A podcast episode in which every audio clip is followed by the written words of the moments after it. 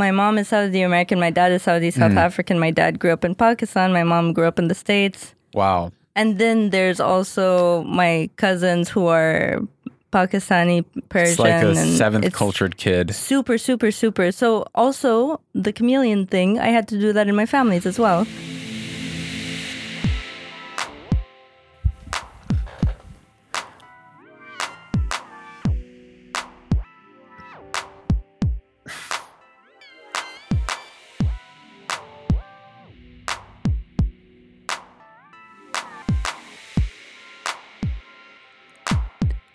Welcome to Own the Future, podcast made by and for changemakers, where we gain the courage to own our story, the freedom to own our craft, and the power to own the future. I am your host, Lucas Skrobot, and today we have an amazing guest with us, Khayra Bundakji. Khayra, for those of you who don't know, is the founder of Azzbda podcast out of Jeddah, Saudi Arabia, one of the most popular podcasts in the Khalij. She is also part of the founding circle of the Mstdfr, part of the founding circle of the Mstdfr podcast network, which is, again, one of the most successful podcasting platforms and networks in the Khalij out of Jeddah. And we have a two part episode for you this week and next week where we hit things like the simplicity of a communication strategy, the importance of being human when you're doing sales and marketing, our third culturedness. We're hitting depression and anxiety. We're hitting choices. We're hitting a little bit intro on the Enneagram. This is going to be a jam packed two part series. So thank you for being here and let's get into the show. This was a long time coming. It was a long time coming. Not only uh, today, as we both had hiccups, but uh, we met probably how many months ago? Six, seven, eight months ago? Uh, back when I was still considering taking Azzbda seriously. And you decided not to. Yes. Why? Oh, it was tiring. And also, um, I created uh, priorities. So I took a really hard look. Fun fact Did you know that priority was only ever used in a singular term until the 1950s? And Mm, then people no. started having priorities. So it used to be a singular and then they What's- made it plural. What's your priority? Isn't that cool? I like that. Yeah. I think we made a, a left turn in the 1950s that we should correct. Because, right, it's like the moment that you have priorities, you don't have a priority, hmm right? It's like it, it defeats the purpose of the word. But now it's so much easier to do anything that it's hard. Like it's so easy to do things, or it takes so, so much less time that you have to do more than one thing to justify the time on Earth, right? Yeah. Like, Because of send an- technology. yeah, to send an email versus like writing a letter and then waiting two months. Where do I get all my information from? There's this awesome book called Cubed, if I'm not mistaken. It's the history of the office and how it evolved in time, like depending on what technology was used to get work done. Yeah. I'm such a nerd about only specifically corporate history. You're a corporate history nerd. Yeah. You study corporate history. Not, not to the extent that I can talk about it. I literally just read that book and I wish that there were other books like that. I think I think it's fascinating how I was doing some research this past week, and I I've been thinking I should revisit and actually look at the the actual quote and statistic, but it was something like in the last ten years, technology has cut like poverty in half, or has raised like the rate of or the standard of poverty by two. So Mm. like reducing it essentially hmm which I think is fascinating. Just to your point of we're now able to do things faster, and through technology, it's actually changing the dynamics of the globe as we know it. Isn't that cool? It's so cool. I was just having this conversation earlier today with a bunch of friends that what we're looking at, the world that was formed in 1948, um, was set up and and that's the world that we've been living in but now everything's going to change So what was that world that was set up in 1948? it was a world of you know the america being the a really big power and Okay. you know everybody having left whatever they had uh So colonized post World War and, II, essentially. Mm.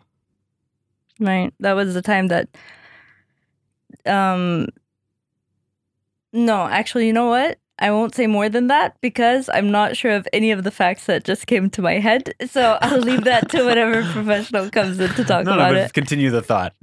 It's okay. We, you know, disclaimer: these facts may or may not be true. um, fine, it's two truths and a lie. You have to figure out and fact check this episode yourself. and share it with a friend. Maybe they can help you. Yeah. And then comment and like and do all of that. But it, it was what you're saying that the the superpower and world systems the are way about are shifting. Yeah, yeah. And the way it worked, like that was also the time that um like for an example, I'm trying to think of my sources as I say these things to make sure did I hear it from a fictional source or a factual source. But for example, like Coca-Cola, Uh huh. um, getting Coca Cola in the hands of soldiers as a way to, uh, American soldiers as a way to remember back home.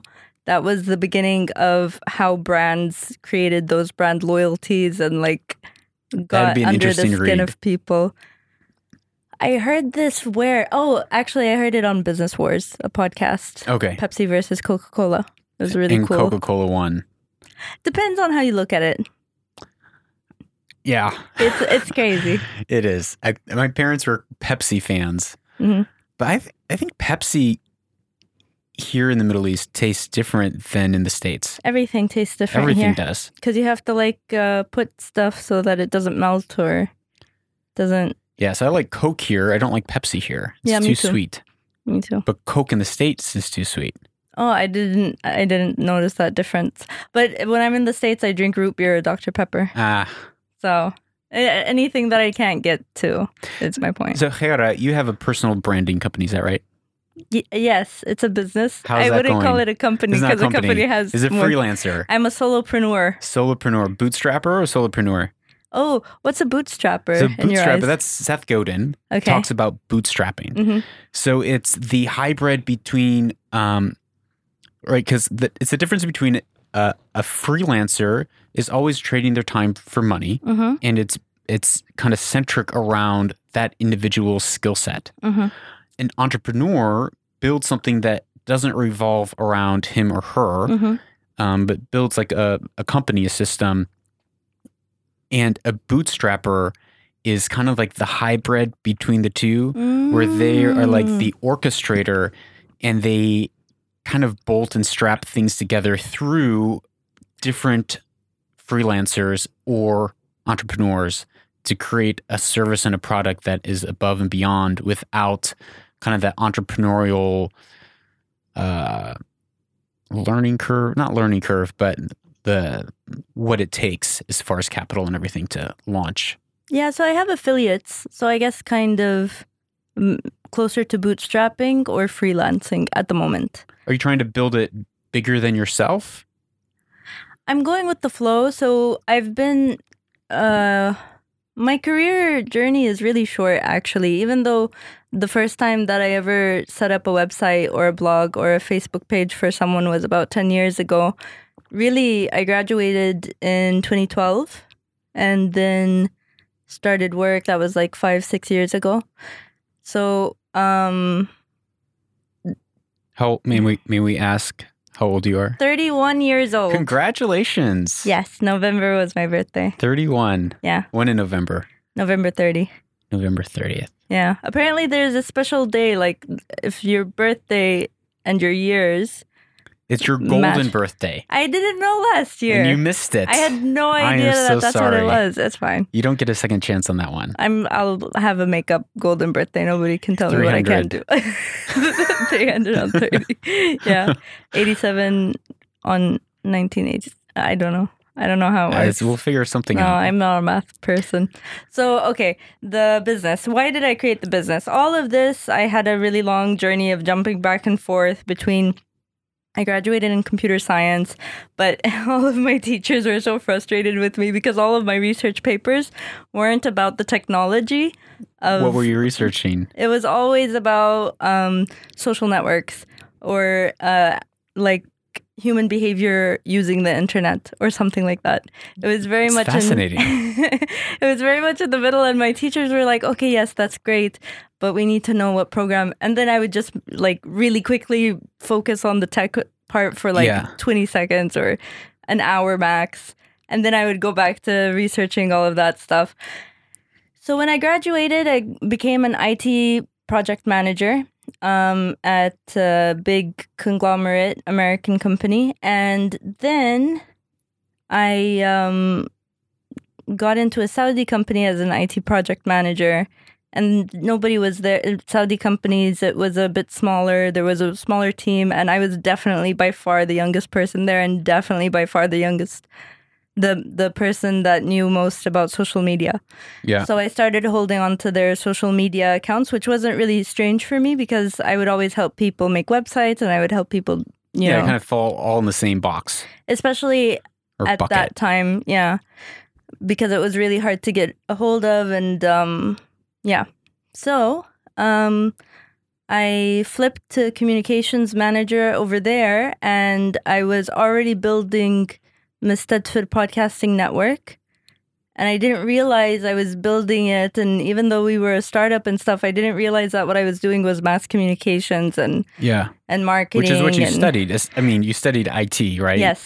And but you actually studied networks, social Yeah. networks, and Isn't communication. And I'm I'm just making all these connections very recently. So after all Wait, before you go on. Did do you have like a soapbox lecture from like your pseudo communications major on social networking? Like, what was like a takeaway from that time that you're like, these are some of the things that I came away from that were building blocks maybe from Stedford.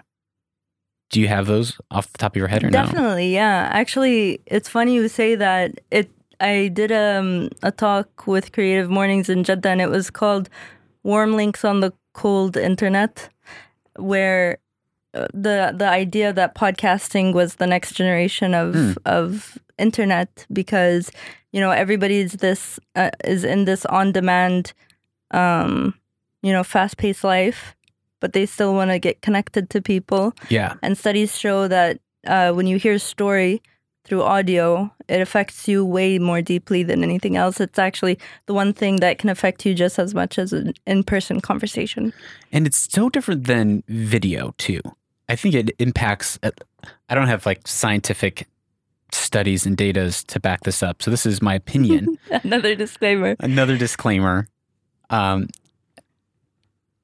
story. So I, I listened. My wife and I we watched this film, and I it's brilliant. It's called Guilty, Mm. and it's um made in Denmark. It's all in Danish. I don't speak Danish, and the film all takes place inside one room with a 911 operator on the phone. Mm. So here it's it's we're watching a film. It's in Danish and it's all over the phone.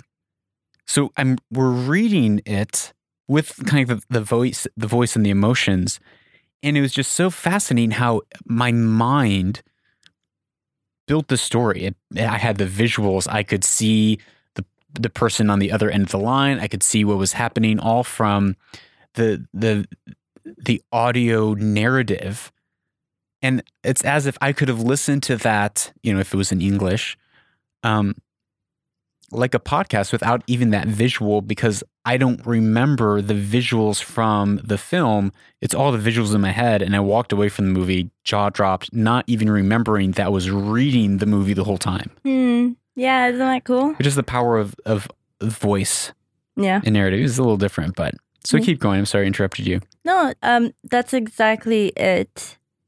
And I'm trying to the okay. I'm going to take a second just to remember where was the meeting point between Mstdfr podcasting, IT project management, and communications.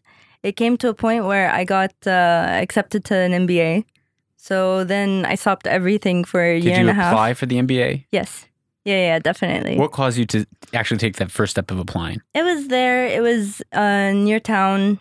My dad, who advised me on every step that I've taken since I graduated, um, mentioned it. So I took it seriously enough to apply to it. I didn't really think much of it. I was a terrible student in my undergrad. Super, Really? super terrible. I graduated with a 2.5 GPA. Thank you. Um, out of four. And the only reason why it was that high was because I was a good test taker. I couldn't care less. I, you know, missed so many classes. I was not an academic. I was, at the same time that I was uh, studying, I was also working on this event called Geek Fest. I Mm. don't know if you were here in Dubai long enough to. What year was that? It, it started here in like 2005 or 2006 No, and it, it went strong for i think until 2012 and then it went quiet because so geekfest was an event that brought online people who created a community online together offline Mm. right and especially in saudi especially in the middle east kind of unheard of like why would you meet someone that you met online right but then by Yeah, by yeah. the time 2013 hit then that was like normal, now it's really normal. yes. Where honestly, there are so many times, for example, Hiba Fisher, um, or uh, and actually anybody that I listen to their podcast, when I meet them, I really genuinely forget that I've never met them before. yeah, isn't that strange? Yeah. Oh, anyways, keep going. So, um, I guess at the MBA, it just opened my eyes that I was pushing myself so hard to create value where I wasn't relaying that value to anybody. Like I was pushing so hard to do these different things of IT project management. Let, let me help this company push forward, or podcasting. Let me help um, amplify amplify these voices. Or it was always to help other people, and I didn't realize that I wasn't creating any value. So finally, in September, How, can I pause you there? Mhm. I- How were you not by by helping people? How were you not creating value? I Can you unpack that for me? It wasn't one. Like I, I was creating value for someone else. I wasn't Mhm. creating value. Like I was servicing in hopes of appeasing someone, as opposed Okay. to creating value and handing them that value. You know. Mhm. where where I wouldn't take a look at a podcast and be like, okay, um, this is your target audience, this is your business model. These are things that I know how to say now. But before it would be like, oh, do you want to talk about uh, women and divorce in Saudi? Great. So these are the microphones you need. These are, you know, it was very much just as a much as tactical kind of. yeah, that's a good way of saying it. Because I was operations manager in Mistad Firfa. That's how I would think of how can I execute other people's ideas. Mm. And you weren't packaging it in a way that you could show the value that you're actually bringing them to the table. Is that correct? Or you just weren't actually bringing value to the table? I I I don't know. Maybe maybe if I tell you what happened afterwards, you Yeah, can yeah, tell me. Because that's a really good question. I'm still new at figuring this out. So in August, I was looking at uh, my um, online accounts, and at that point, it was only three more months and then I would be a grad. So I started that whole mentality of looking for a job. So I would clean up my social media account. While I was cleaning it up, I made khayrab.com. And then I realized that uh, it came to me from a friend actually, where I sat with them and I was working something out um, of an issue where they wanted to um, apply to a job and they didn't know what to do. And then I sat with them for an hour and I sorted out like the narrative of their career and because I'm I interview on podcasts, right? Yeah. So who who better do you want than someone that can um, you know, slice up your life in very neat pieces and then serve it to you, Yeah. right? Yeah. And then with the MBA, I started figuring out that there's something called the business model. And then I got into digital marketing because I took a marketing course that I fell in love with. And then all of that fell into the fact that, oh, I also know how to launch podcasts and I know how to create websites. Hello, I can now package a human being and put them out into the world. Yeah. Yeah. So that's how I started personal branding. It's it that takes a skill to be able to dissect and cut apart people's stories and narratives and pick out the because when people share their own narrative, I find there's a lot of noise, right? There's a lot of noise in it because they haven't, they don't, they're too close to themselves. So they're not able to see those things that really stand out. And it's difficult to be able to pull out someone's narrative that's actually like genuinely true to themselves, that really resonates, where they then look at it and be like, oh my goodness, that is me.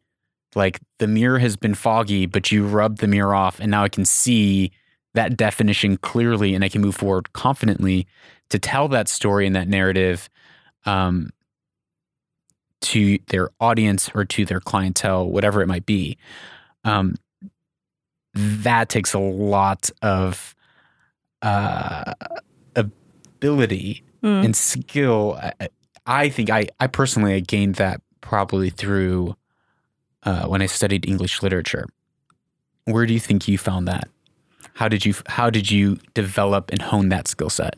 I think it was from two places. My brother, um, who's three years younger than me, he was diagnosed with autism when I was five. He was three. Sorry, I was six. He was three, and um, since then, for a really, really long time, I took it upon myself to dissect social convention and then explain it to him in a more discreet way. Because with autism, um, you know, sometimes he'd be confused as to why people were angry or what was expected of him.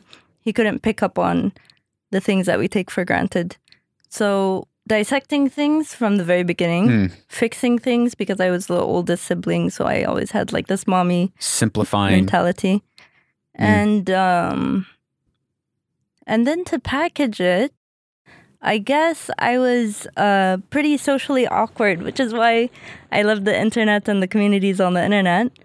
Um this is so cool. as Most I'm of us, right? talking, by the way, I'm figuring all of this out as I Good. as I speak it aloud. I'll send you my invoice.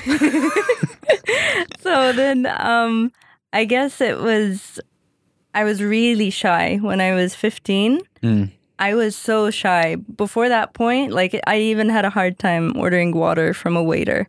Like Wow. that's how shy I was. So I would read all of these books about how to socialize, how to make friends, how to da da da. And I guess like for the past 16 years I've been just collecting all of this information so that when someone else who I see is super successful and I'm so interested in them, it doesn't really take much time to lay out what's what value they can create for the world and how to portray themselves, Mm. you know. And you feel like it was from was it from your struggle of overcoming your own shyness? Is that what you're saying? Yeah, a mix because when you Because it wasn't necessarily from the books that you read, but those probably helped and shaped. Yeah, the less the small things. Like for example, um, Brag is a book that I think everybody should listen to if they don't know how to talk about themselves Hmm. by Peggy Klaus.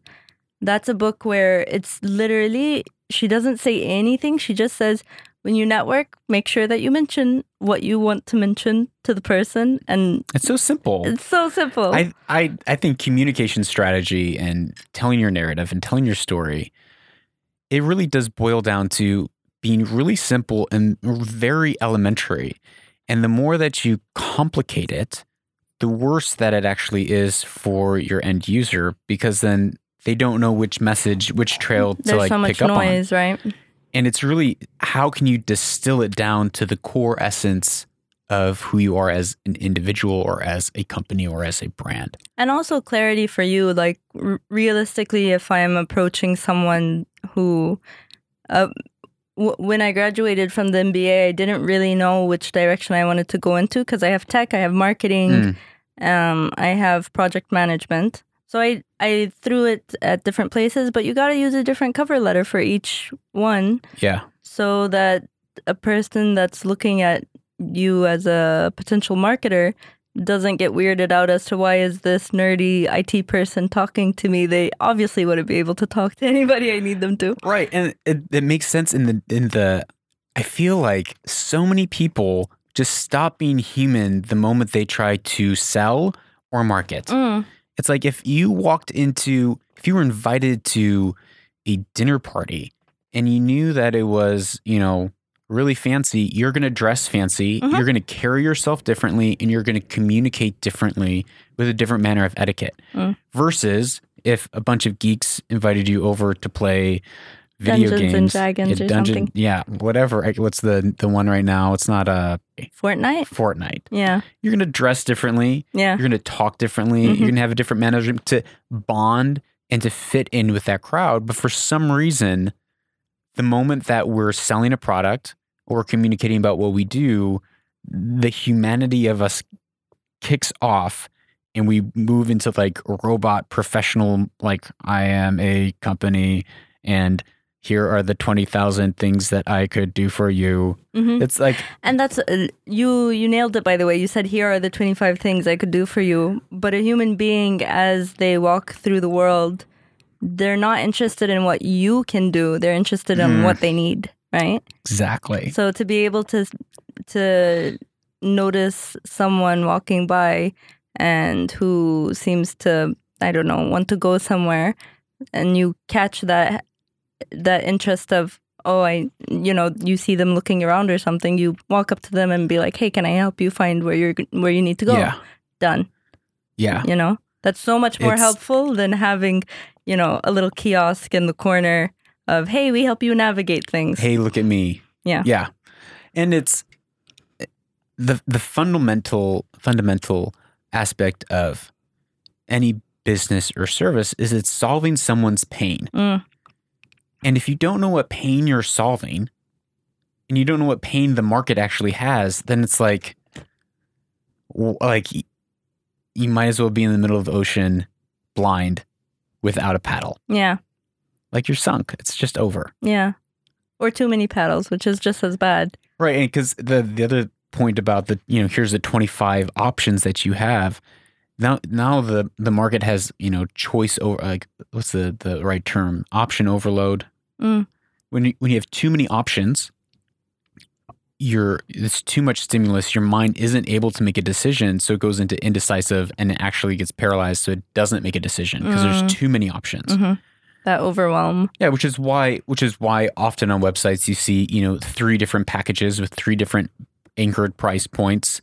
So and you lead them to this is the option that you should pick and you make it really obvious. And that's Mhm. what diamond jewelers do, right? When Mm. they when you go to pick out a ring or a diamond for a ring, they are totally stacking the deck. They're like, here's a bunch of junk diamonds that of course you're not going to want. Here is a bunch of really expensive diamonds that are way out of your range. And here's a diamond that is above the budget that you said that you have. But isn't it just as cool? Yeah. It is like the right one. yeah. They stack it and they say, here's your high options, here's your low options, but really, if Here's I the were you, perfect option. this is a great deal. And you're like, yeah. It, oh, wow. Yeah. And then you go, honey, I made this really great choice. It's like, no, you didn't. You didn't make a choice. You know what's so funny? In 11th grade, um, I did a research paper on advertising. Yeah. It blew my mind. Uh, I don't even know what, what thing it was for. I think it was just how to write papers in English class. But I wrote it on advertising and I was like, this is so evil. They're using psychology, which I was a fan of because Mhm. my exposure to my brother and stuff. And um, I would think, oh my God, it's so evil. How can they do this in life? And I promised myself I'm not going to go into business. I walked into university going into the art department. I was going to become a visual communications person and then an animator. Uh huh. And then I jumped to computer science. Never ever business. And then here I am nerding about marketing and how to sell to people. It's crazy. That is so funny. Life's weird. That is so funny. you you were set up from the the psychology standpoint to do that. That choice thing, I was it made me think that choice thing we do with our kids all the time of, you know, you want to give them choices. hmm Well, the choices But you also want them to make the right choice. Yeah, well, we give them choices. It's do you want to brush your teeth before you put your pajamas on or after you put your pajamas on? hmm You you're making a choice. You have the choice, but sadly both choices include putting your pajamas on and brushing your teeth. Mm, That's what you have to do in business. mm, That's what you have to do in marketing and sales. You give your client a choice, but you don't give them infinite choices. You give them two choices, and either choice or three choices. Either way, you win and they win. Did you start off in marketing? Like, did you start life in marketing? You know what? Yes, I did. I start life in marketing. I think you know. I I like you. I moved a lot growing up, and uh, in Haiti, I. This isn't going to answer your questions precisely, but Even better. I like those even more, to be honest. Sometimes Haiti- my questions are just prompts yeah, for cooler things. I lost my first tooth. okay. And so uh, I was five. I think I turned six there in Haiti. So it was five or six. Hmm. Lost my first tooth. And my parents were like, well, you know, if you put your tooth underneath the pillow, you'll get five goods. And five goods was like the equivalent of like a, a real or a dollar. Um, but I was aware of the exchange rates. Mhm. And so I was like, so I knew that five gourdes was worth about 75 cents. I'm like, well, if I put my tooth underneath the pillow in America, how much money will I get? They're like, well, you'll get a dollar. I'm like, okay, I'll wait. so it's like, I'm like, I'm five. Another story from that time is I, and I still today, I love to barter. It's like the joy of life. I could just barter with people about stuff all day for the sake of it. So here in, in Haiti, you to buy a hand of bananas, you have to barter and it always starts at the same price and always ends at the same price, but you always have to go through the same ritual with that vendor Mhm. to get a hand of bananas. So it's like that's all you do there. But I would barter for fun. So this one time I was bartering with this guy on the street over a um a cloth trash basket. Mhm. And I bartered him down so hard to where it was like next to nothing. And he finally agreed on the price. And I was like, nah, I don't really want it. He got so mad, yelled at my parents. My parents then yelled at me and made me pay and buy the basket. So I don't think I started necessarily in in marketing But you were But- very well aware of but I was monetary aware value. of what was going on. Mm. And then um I in university I was I it's like the the typical uh story of university, right? I in high school you're, applying I don't know. I don't know what any of this. Just a list of things. I'm like, I enjoyed physics, and so I'm like, ah, civil engineering, and not having a clue what civil engineering was. I don't think I even still today know what civil engineering is. And so I go into university in civil engineering. I'm like, ah, I don't like this. But my whole life I enjoyed math, so I switched to math, and then. Uh, maybe a year and a half into math, I had to take all these English literature courses. And so I took English, this one English lit course, um, and it changed my life. And uh, I just fell in love with literature. So I ditched math and I did an English lit major with a minor in mathematics, which, ironically enough, is the very skills that you need for marketing and sales, Oh my god. right? So it's Whoa. storytelling, understanding Yeah. like psychology, understanding story, understanding narrative, and then it's the the the quantitative. So it's Yeah. qual and quant, right? So it's the qualitative of your creative, and then the quantitative, like, is is your marketing actually converting? Yeah. So So you were really ahead of the curve whenever when everybody started talking about digital marketing and CPCs and having to like figure out like actual data. yes, You were way ahead of the curve because most marketers come from a standpoint of like it looks pretty and you know. But is that pretty it- actually yes. converting into business results? Yeah, yeah, yeah. So I I prefer the the creative side of it, but I do understand that if the math isn't there, then it's like, well, was that actually successful? Interesting. Yeah. So crazy. Yeah. Um, I feel like I'm being interviewed right now on my own podcast. sorry, it's a habit. I can't turn it off. No, that's great. It makes it it makes it fun. Um, you said uh, that at one point during your undergrad, or not at some point, you graduated Mm. from your undergrad with a 2.4 GPA, but I correct me Two if I'm point five. 2.5 2.5. Terribly sorry. But uh, I'm going to throw you under the bus a little bit more. Yeah. At one point, I heard that you had a 1.0 GPA.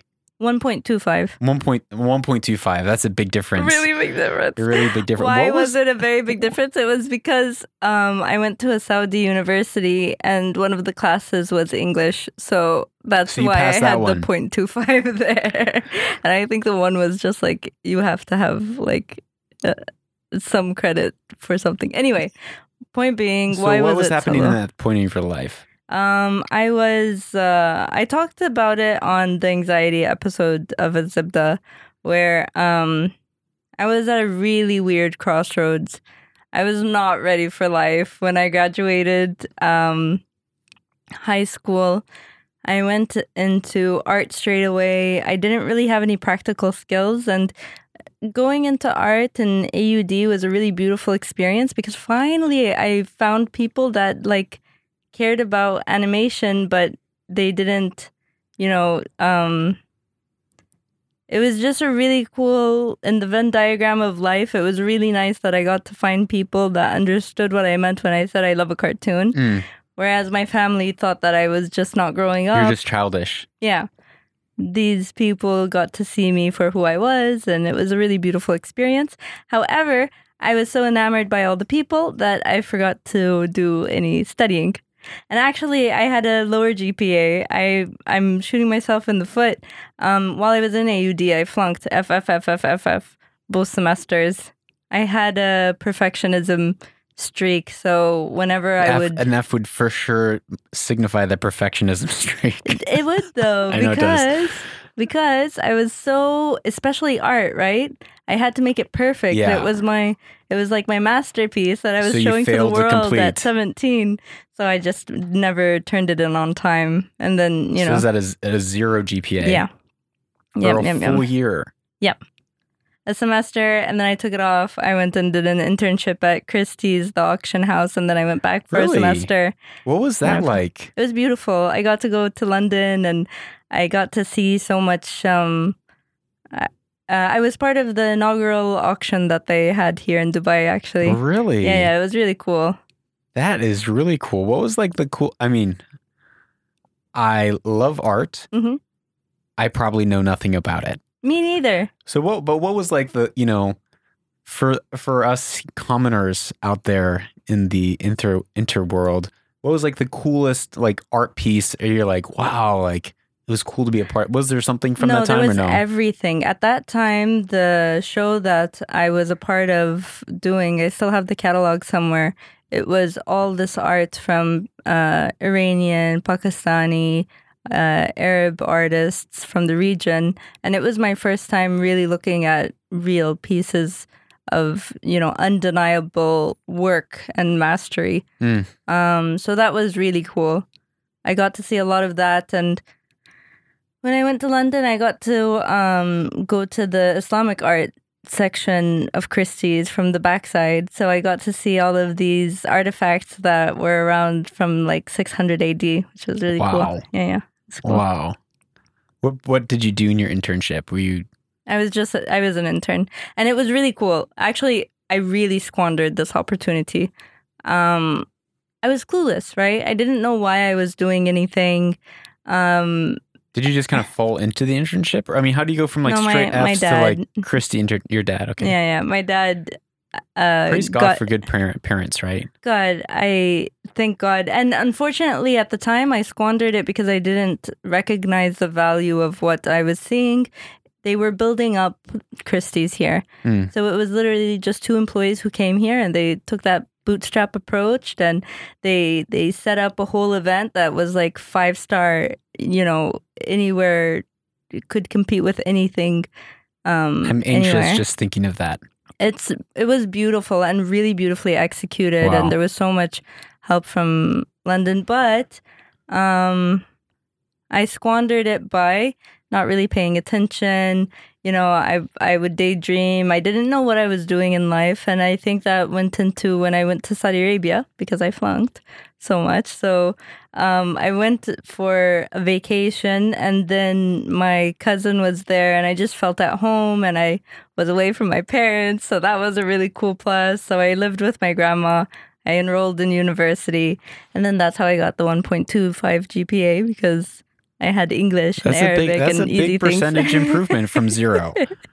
um, but then you got to start somewhere. yeah, yeah, yeah. And then um, I do. It went down and up, and I went into a severe depression. It turned out that after all this, um, I was, I had a real low point where, um, I just didn't want to continue living Mm. anymore. To to the extent that I was so confused as to why you know, nothing panned out for me. Little did I recognize that, yeah, you were doing like better and you were focused a bit more and you were showing up to classes a bit more. But at the time, you don't see it because you're comparing it to the people who have 4.0 GPA. Gosh, Yeah. comparison is the the killer, and we tell our and our kids this. Like the fastest way to be a miserable, unhappy person is to compare. Mm. And I don't think I knew why I was doing anything. Um, I think that was the biggest thing. I didn't have a sense of purpose, and my life Mm. was purpose. I I lived for. I've had many phases in my life. Of in that short span, up until nineteen, I went through lots of different identities. We also moved a lot in that period, right? As I think that helped me make new identities. So when I was uh, nine, I moved to the States. And then when I was 14, I moved to Dubai. And then when I was 19, I moved to Saudi. And all of those times, I didn't have to keep in touch with anybody. We didn't have Facebook back then. We had AOL. And even then, I didn't make much of a effort to keep in, keep in touch with anybody. So it was really easy for me to um, not have a core repeat. identity. yeah. Yeah. I think maybe that was it. Maybe that added to the confusion of who I was. Do you feel like I I'm I'm I don't know how many times I've moved, but sim- similar moving every four years, every fifteen months in another house. My dad was a pilot, um, is a pilot. Um, but with that, built in a lot of defense mechanisms. Yes. Like the moment I find out that I'm leaving somewhere, it's like boom, disconnect my emotions. Mhm. Like I don't know you, I don't even care. Dude. But then at this, but then at the same time, I can go instantly deep, instantly fast. So like here, like with my Arab friends, I'm like, you're my best friend. Like I just like instantly like connect emotionally on that level. And I don't, I don't know if they Feel the they same way. Feel the same way. But, I mean, I'm so blind to it; it doesn't even matter. It satisfies me. But, but um, I didn't know this was a thing. Yeah, Did you T- know other families that moved around a lot? Oh yeah, there's whole books written on it. It's I called Third Culture no- Kid. TCK uh, Pollard, I believe, Mm. is the author. Um, but yeah, it talks tons about it. And, and another then defense mechanism is what's called the chameleon. Mm. And so that's where you are able to, in every situation, you kind of sit back, observe, and figure out what's the social structure, what's happening, who's playing what role. And then you figure out how to adapt your personality to fit into that structure. Have you considered life coaching? Um, My eyes are opening up to a lot of things I never considered before. good. So much. Like, okay, copy paste everything you said about like the ability, I guess, to be authentic and to be able to jump into a relationship super deeply, super right. fast. It's like easy. It is easy. Um, and I never noticed that. That's probably weird to other people. Mhm. But there's also the other facet where um, my mom is Saudi American, my dad is Saudi South Mm. African. My dad grew up in Pakistan, my mom grew up in the States. wow. And then there's also my cousins who are Pakistani, Persian. It's like a seventh cultured kid. Super, super, super. So also the chameleon thing, I had to do that in my families as well. Yeah. So when I sat with my Texas family, I wasn't gonna talk much about the region, especially you know in the states Texas. after two thousand one. It was um, Yeah. awkward. a- That's a great way of putting it. And Yeah. you learn it's amazing how you learn these things at a very, very young age. and it kind of just embeds in you. Yeah. Interesting. yeah. I never made that connection that that w- might have been because I moved around a lot. oh, for sure. And then also, speaking of moving around a lot, how many times I moved through industries or through social circles. Yeah. dude. I th- and so uh, Malcolm Gladwell talks about this, um, not specifically as far as like being a third culture kid, um, but he talks about that there are different types of ties in relationships. There are um, strong ties and there's loose ties. Um, and I th- believe this is in the book um, Tipping Point. I could be wrong. So he talks about how most people have a few very strong ties. So my wife, for example, she grew up in a small town in Pennsylvania, and so she she has a few very strong ties.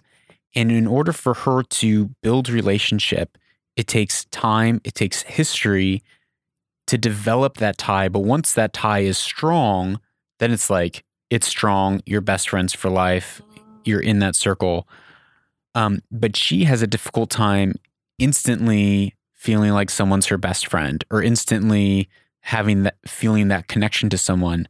And she doesn't have a she doesn't have like a ton of loose ties. She has a few strong ties. Excuse me. I, on the other hand, I don't really have very many strong ties, but I have hundreds of loose ties. So I have people that I probably haven't talked to in in years, but I would consider them a friend. And anytime I would see them, or if I'm passing through a town, I'd be like, oh, for sure we have to stop and see Rick. Like I haven't seen Rick in 10 years. He's my best friend. Isn't that so And I'd- funny? I'd and you're roll up- probably sorry to interrupt you, but Yeah. I'm just so excited at this connection. And you probably from the 100 loose ties, you end up feeding all of your 10 needs of the 10 strong ties that you wish you Exactly. was there. so right? so I can develop these loose ties and it satisfies my need for relationship, Yeah. But it looks very different than those who have strong ties. Yeah. you, you know what? I'm sorry. I'm just so excited about Yeah, this. Um, I never understood why when I would get into romantic relationships, why I could be like, all right, bye, peace. And then that was it. And then my friends would be like, no, I need to stay friends with him. We're actually still best friends, even though we broke up. And I would be like, I think that's so dr- it's so destructive What and detrimental. But do you think that's just us? Because we have this I, weird I way think of that's thinking. probably us. I think that's probably defense mechanisms within us. But I think, and I'm not a. I wish I. You know what? I've been thinking this past week. If I could become like in a past life or a future life, not that I believe in reincarnation, but uh, a a social psychologist or a clinical psychologist, you sound like one. I think I would. I think that'd be like the coolest thing ever. But I'm not. They're called coaches now. Oh, yeah. You have opinions about that. I do. I could tell from the first time I said it. yeah, you saw how I evaded the question. You know why I love coaches now? Okay, I'm with you. I'm with you because I was exposed to therapy from a really young age because of Abdullah, and um, I understand how much work it takes to see a human mind and to understand the difference between them. You know, duping themselves, being in a really tough situation, Yeah. and being able to differentiate. Totally different skill set. Definitely needs all those years of experience Yes. that therapists have. But I feel like coaches today are the new like healers. Like it came in different forms at different times for different people, the writers, the poets, the artists. And mm. Now in this new digital age where we don't get to like really refl- reflect upon ourselves much Mm. in social situations, we're literally reflecting on ourselves of oh what do i want to be and talking to your friend and your friend giving you ideas of what you want to be we don't do that anymore Yeah, there you go get a coach yeah. I think it's. Uh, I think it's filling a need for sure. I mean, the fact that there's so many coaches. Um, I haven't put a lot of thought into this, so and there were spiritual advisors before right like yeah, and I think it, spirituality was more important probably more. I mean, it's. Let me finish my other thought and then jump to this thought. Sorry. It's okay. Yeah. Um, breaking up. okay I think I think a healthy breakup is a clean breakup, which Mm. means like if you're gonna break up, break up and do it clean. Don't talk because otherwise you're just drudging your emotions over the coals day in day out, and that i it's probably. I'm sure there's scientific data out there to, sh- to show and prove that it's so unhealthy Yeah. for you as a human being and your psychology and your emotional well-being and health. But I do it with coworkers too. I leave a company, I'm like, peace. Unless they can translate into friendships, like unless we already have a sustainable, like, same. Oh no, actually, I can think of so many beautiful coworkers. We had such deep relationships over our interests, and I'm just like, I don't see you every day.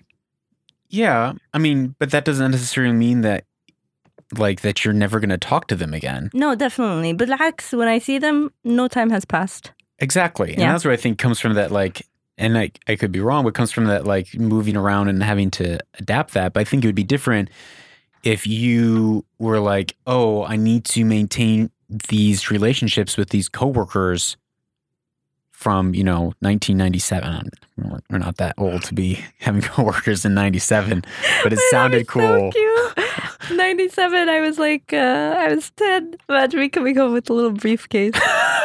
Being like, whoa, I had a tough day. Yeah, my So dad my dad used to work at uh, the Federal Reserve Bank in Chicago. And every day he would wear suit, tie, suitcase. I wanted to be that when I grew up. That's so cute. Yeah. Yeah. But sadly culture has changed a little bit and I mean I could, but I think it'd be a little bit out of place. Mm. But back to life coaches. Mm. Um I th- it it I think it's interesting that um the West and it's the the the collision of the West and the East in so many ways. And so sometimes I don't know I don't I- don't feel like I have enough context here in the Middle East to really know what I'm talking about when it comes to this landscape here and Mhm. what's going on and why it's going on. So I think in the West, there's been such a, a departation. There's been such a, a mass departing from religion and, um, you know, as institutionalized or organized uh, religious structures or spirituality, um, that, as you said, there's now a void of what we'd call discipleship or mentorship Mm. or someone that's a father figure or an older brother or an older sister or a mother figure pouring into your life in a way that's guiding. And in addition, I think that um, you know the educational system was set up to um, Take care of the kids while everybody was working. No, That wasn't the original reason? well, so originally we were we were in one room schoolrooms yes. where we have a multi generational room Mm. where you have you know your tutor teaching everyone and then you know you can work at the farms come the industrial revolution they said uh-uh this isn't going to work we need workers who are going to sit for eight hours a day and going to be compliant they're going to fill in the right boxes check the right boxes do exactly as we say. Good morning mr and mrs you know good morning mrs drazen. You know it's the regiment you're sitting for eight hours a day. It was all designed to condition children to go into the workforce in the factories Yeah, because that's what you do that. sit for eight hours a day. So i i also wonder if you know the the educational system isn't providing what it used to provide as far as that more intimate mentorship and having a, a stratosphere of age groups that you're able to look to a big sister or a big brother and say, hey, what's the way forward? Mm. And because of that gap, one from a, a- leaving of religion, and two of the that lack of Exposure to everybody. exposure. Yeah. That we're left. The, there's a, a generation left with what am I doing with my life? What am I Mm. supposed to be doing? Who am I? Mm. There's a lack of identity. lack of identity, lack of direction. I can I can see that definitely. I haven't thought a lot about that. I don't know if there's data to support that, but that's off the dome. It sounds about right, especially. Uh, I guess it's not that there's no identity or no direction. It's just that we can choose it now, right? Right. Mm. The curse of choice. Yo, we're like dissecting really Yeah. cool stuff. I feel very smart Well, right now. in the the first episode I actually did on this, I interviewed a doctor from Kansas State who um, is a digital ethnographer, uh, anthropologist. That's so cool. Can't fast- believe I didn't see that episode. He's, I mean, he did most of the talking. I was like, uh huh. Uh-huh. That's and awesome. but he talks he talks about um that if history was a book Mhm. that's 250 pages long the last 150 years is what we kind of know as mon- the last 3 pages of the book so much has happened Mm, and it is only in the last 3 pages of the book that we've been asking three questions which is who am I what am I going to do and am I going to make it mm, and by and large, then society is asking, who am I? What am I going to do? And am I going to make it? Before we had those questions answered for us. We know who we were. We're Flan, Flan, Flan, son of, son of, son of. And, you know, what I'm going to do? Well, my father was a blacksmith. My great, great, great, great, great, great grandfather was a blacksmith. Blacksmith. I'm going to be a blacksmith. And are we going to make it? It's like, well, yeah, we're just going to, we're in our little village and the rain will come, hopefully. And that's life. Now we have options. small disagreement. I think the biggest difference was that we couldn't remember what the rest of the book, what happened in the rest of the book. We could only What do you mean? remember, like, when you were talking about the last three pages of the book, those were the only, that was the only time that it was documented really carefully in a way that we could keep referring to. if I said that, that's not what I what I meant, or that's not what he meant. And I'm not paraphrasing Ah, him rightly. I think okay. he's he's showing that there's That 250 there a pages lot of history, Choice. Okay. and all of a sudden, in the last three pages, these really big life questions are coming off up across the board um, throughout societies. Mm, Of like you said, we have all these choices of who am I going to become today, and with that comes a subset of anxiety. mm. Oh, yeah, definitely. I know a little bit about anxiety. Just a little. intimately. I've I've uh it really helped when when I saw a therapist and she mentioned that maybe it's not so much depression or ADHD. It sounds like maybe these things that help people with anxiety. I loved her approach. She was very much not label oriented. Mm. She was very much like you have things that could be solved if you read this book and then she would give me the book quietly and then I would realize that oh okay it does help me solve things. Um yeah, so a lot of the things that work for anxiety of you know calming oneself and giving oneself direction and reminding oneself that um negative feelings or negative emotions or negative events are just simply a little bit louder because of our the way we evolved Mm. I talk about that a lot. When when did you? I think we were kind of getting on this track before we got sidetracked by something. Um, that's that's just uh, it- it- the nature. it nature. happens. Yeah.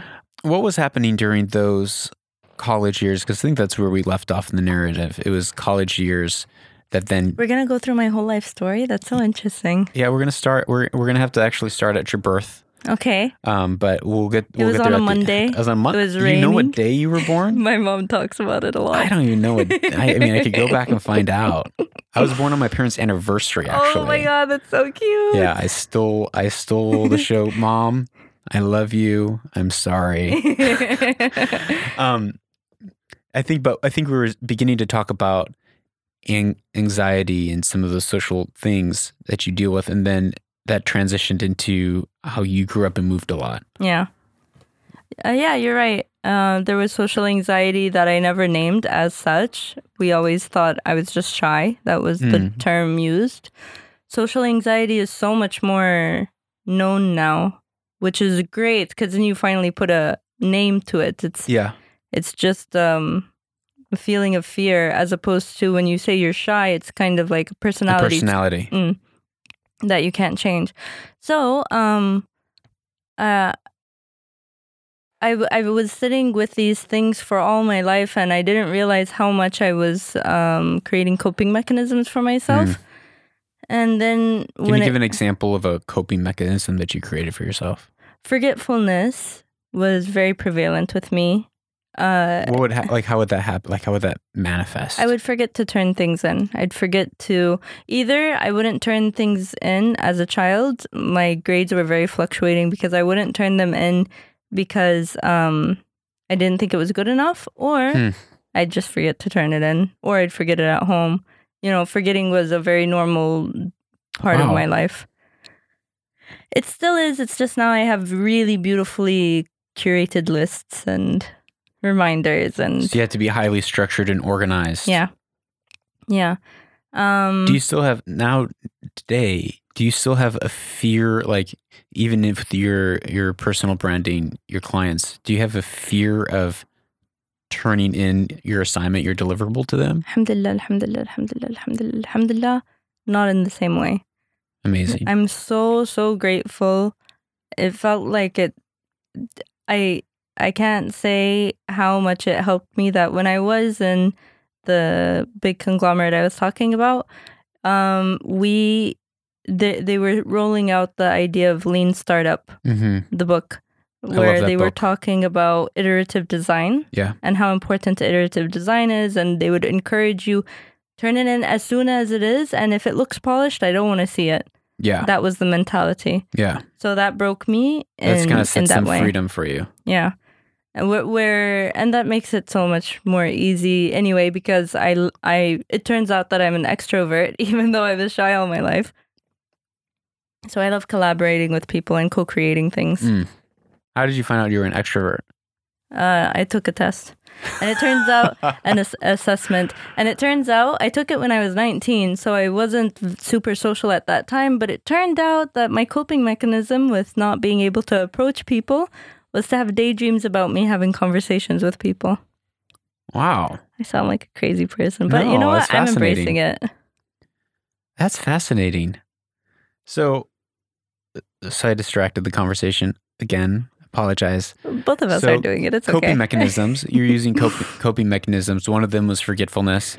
Another one was instead of having conversations with people, you're having conversations with that person. or super super reading a lot so it wasn't with um, real people it was definitely fiction or writing fan fiction and by writing i mean i would think of stories and not write them or post them it would just come in my brain um the the the phase that we were talking about of me having that 1.28 to 5 something G, a really bad gpa like the lowest We'll gpa up part 1.3. sure. Yeah, wow. um, uh, at that time, I was 19 and a half, turning 20. So I wasn't a teenager. I didn't really know what what the purpose of my life was. Thankfully, um, when when it all accumulated and I just couldn't bear the weight of all these feelings that I was suppressing, I reached out um, just to the first person that I saw, which turned out to be someone that recognized how serious it was. And from that, it was such a huge um, support effort that I never really recognized until much later, Mm. where my parents uh, were called in, and uh, and there was a school counselor who I spoke to. This is in university, is that correct? Mm-hmm. Effat University. Really cool. Um, and there was just so much support and love. And I was very frustrated because I didn't understand why they were giving me the support when, Hmm. in fact, we should just like all just call it a day and stop putting effort into it. But with time, after You, you make it sound really. You make it sound really light in that in that description yeah, of this kind of like I just kind of like had enough of it, but it it wasn't like no, it was earth shattering. yeah um, um, it's hard for me. Thankfully, fortunately, it's really hard for me to remember how bad it was. Mm. I get whiffs of it sometimes, but at the moment, I'm also on a couple of mood stabilizers, so I think that's affecting. I'm I remember things by how I felt at the time. So if I'm in a really good mood, I'm more likely to bring to mind the other good times, and if I'm Mhm. in a bad mood, I'll bring up the bad times. So maybe that's also playing a so part. you're in a good mood. Yeah. That's good. Yeah. Well, I'm also here, so I don't think it's the medication, but generally, um, it's hard to remember how bad it was. Yeah, Yeah, which is great. that is. it helps to have uh, forgetfulness as one of your uh, coping mechanisms. Well, I mean, that's what I, I've heard. Uh, that's what Ambien does. Mm, right? Ambien doesn't help you actually sleep more. Oh. Ambien is like a sleep aid, right? Ambien doesn't help you sleep more. I, I believe it, it actually improves sleep by like 18 minutes a night or something like very minor. what it what what it does do is help you forget that you had a bad night's sleep. So when you wake up in the morning, you're telling yourself a different narrative and a different story. You're telling yourself, I had a good night's sleep. And therefore, You're basing your whole day on it. your mind functions based off of I had a good night's sleep rather than I had a bad night's sleep. It's what story are you telling yourself? What's Yeah. your narrative? Yeah, that's so interesting. Um, so that upward climb was really interesting, and I don't know, to be honest. I really have to dig deep and find out where everything went right or wrong. We're Mm. talking about 2000 and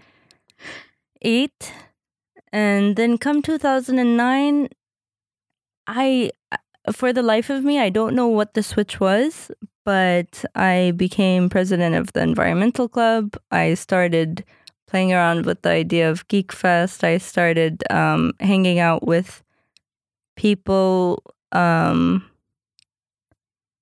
that were really good influences on me. Um, I met Hakim. Uh, ha- actually, How long have you guys been married? four years. Congratulations. Thank you. Congratulations. Well, we've been together for uh, since 2010. wow. nine so it's years. nine years. Yeah, it's easy math, but How did you guys meet? um, so we knew each other through uh, common friends.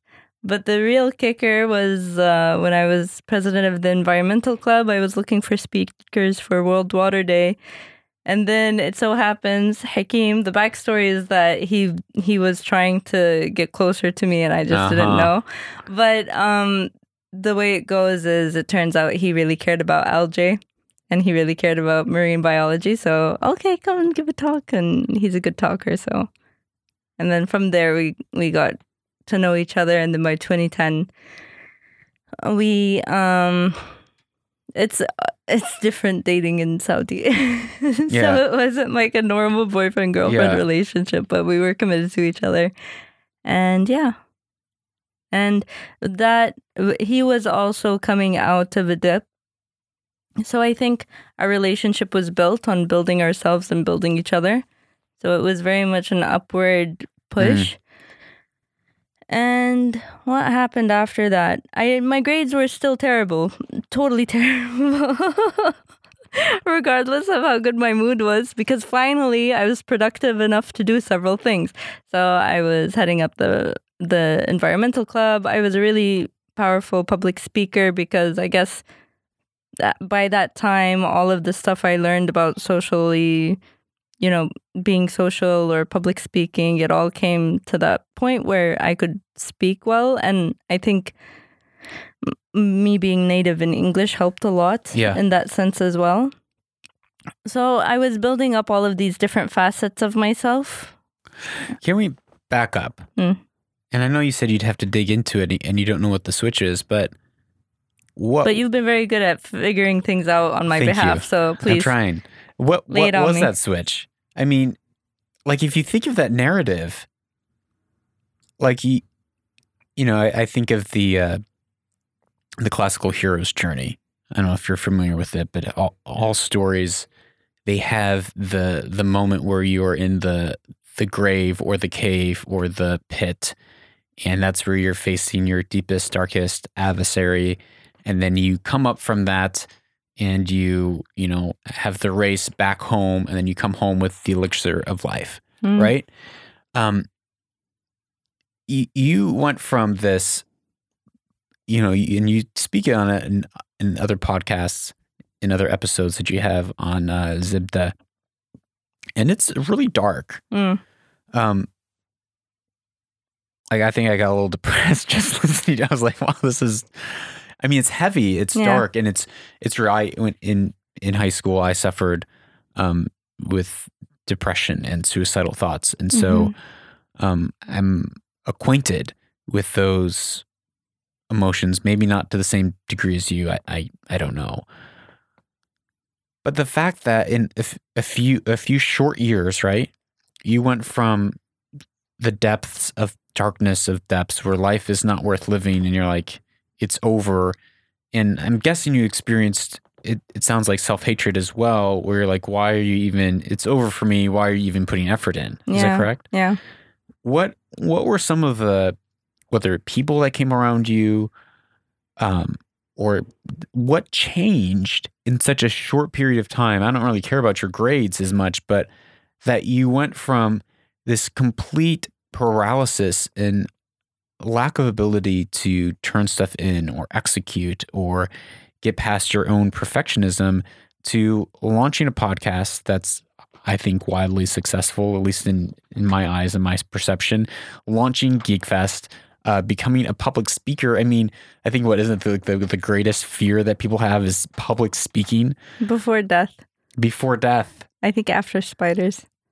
And so how like right uh, with someone with you know a confessed paralysis and anxiety um, around so many different areas, what was it that changed that direction? a lot of little moments while you were while we started talking about this i was pushing myself into the memories that i have from that time That is all that we have for this week's episode, but stay tuned for part two where Khayra finishes off the story. Here's a little sneak peek. and i don't know what happened but when i was at the deepest depths of my depression and i was having the most suicidal thoughts i called So tune in next week to find out who she called. And between now and then, make sure to look her up on Instagram at Khayra B and at khayrab.com and subscribe to the Azzbda podcast. Also, if you're not subscribed to this podcast, what are you doing? Go right now, click that subscribe button, and I will see you next week here on Own the Future. Remember, if you own your story, you will own the future.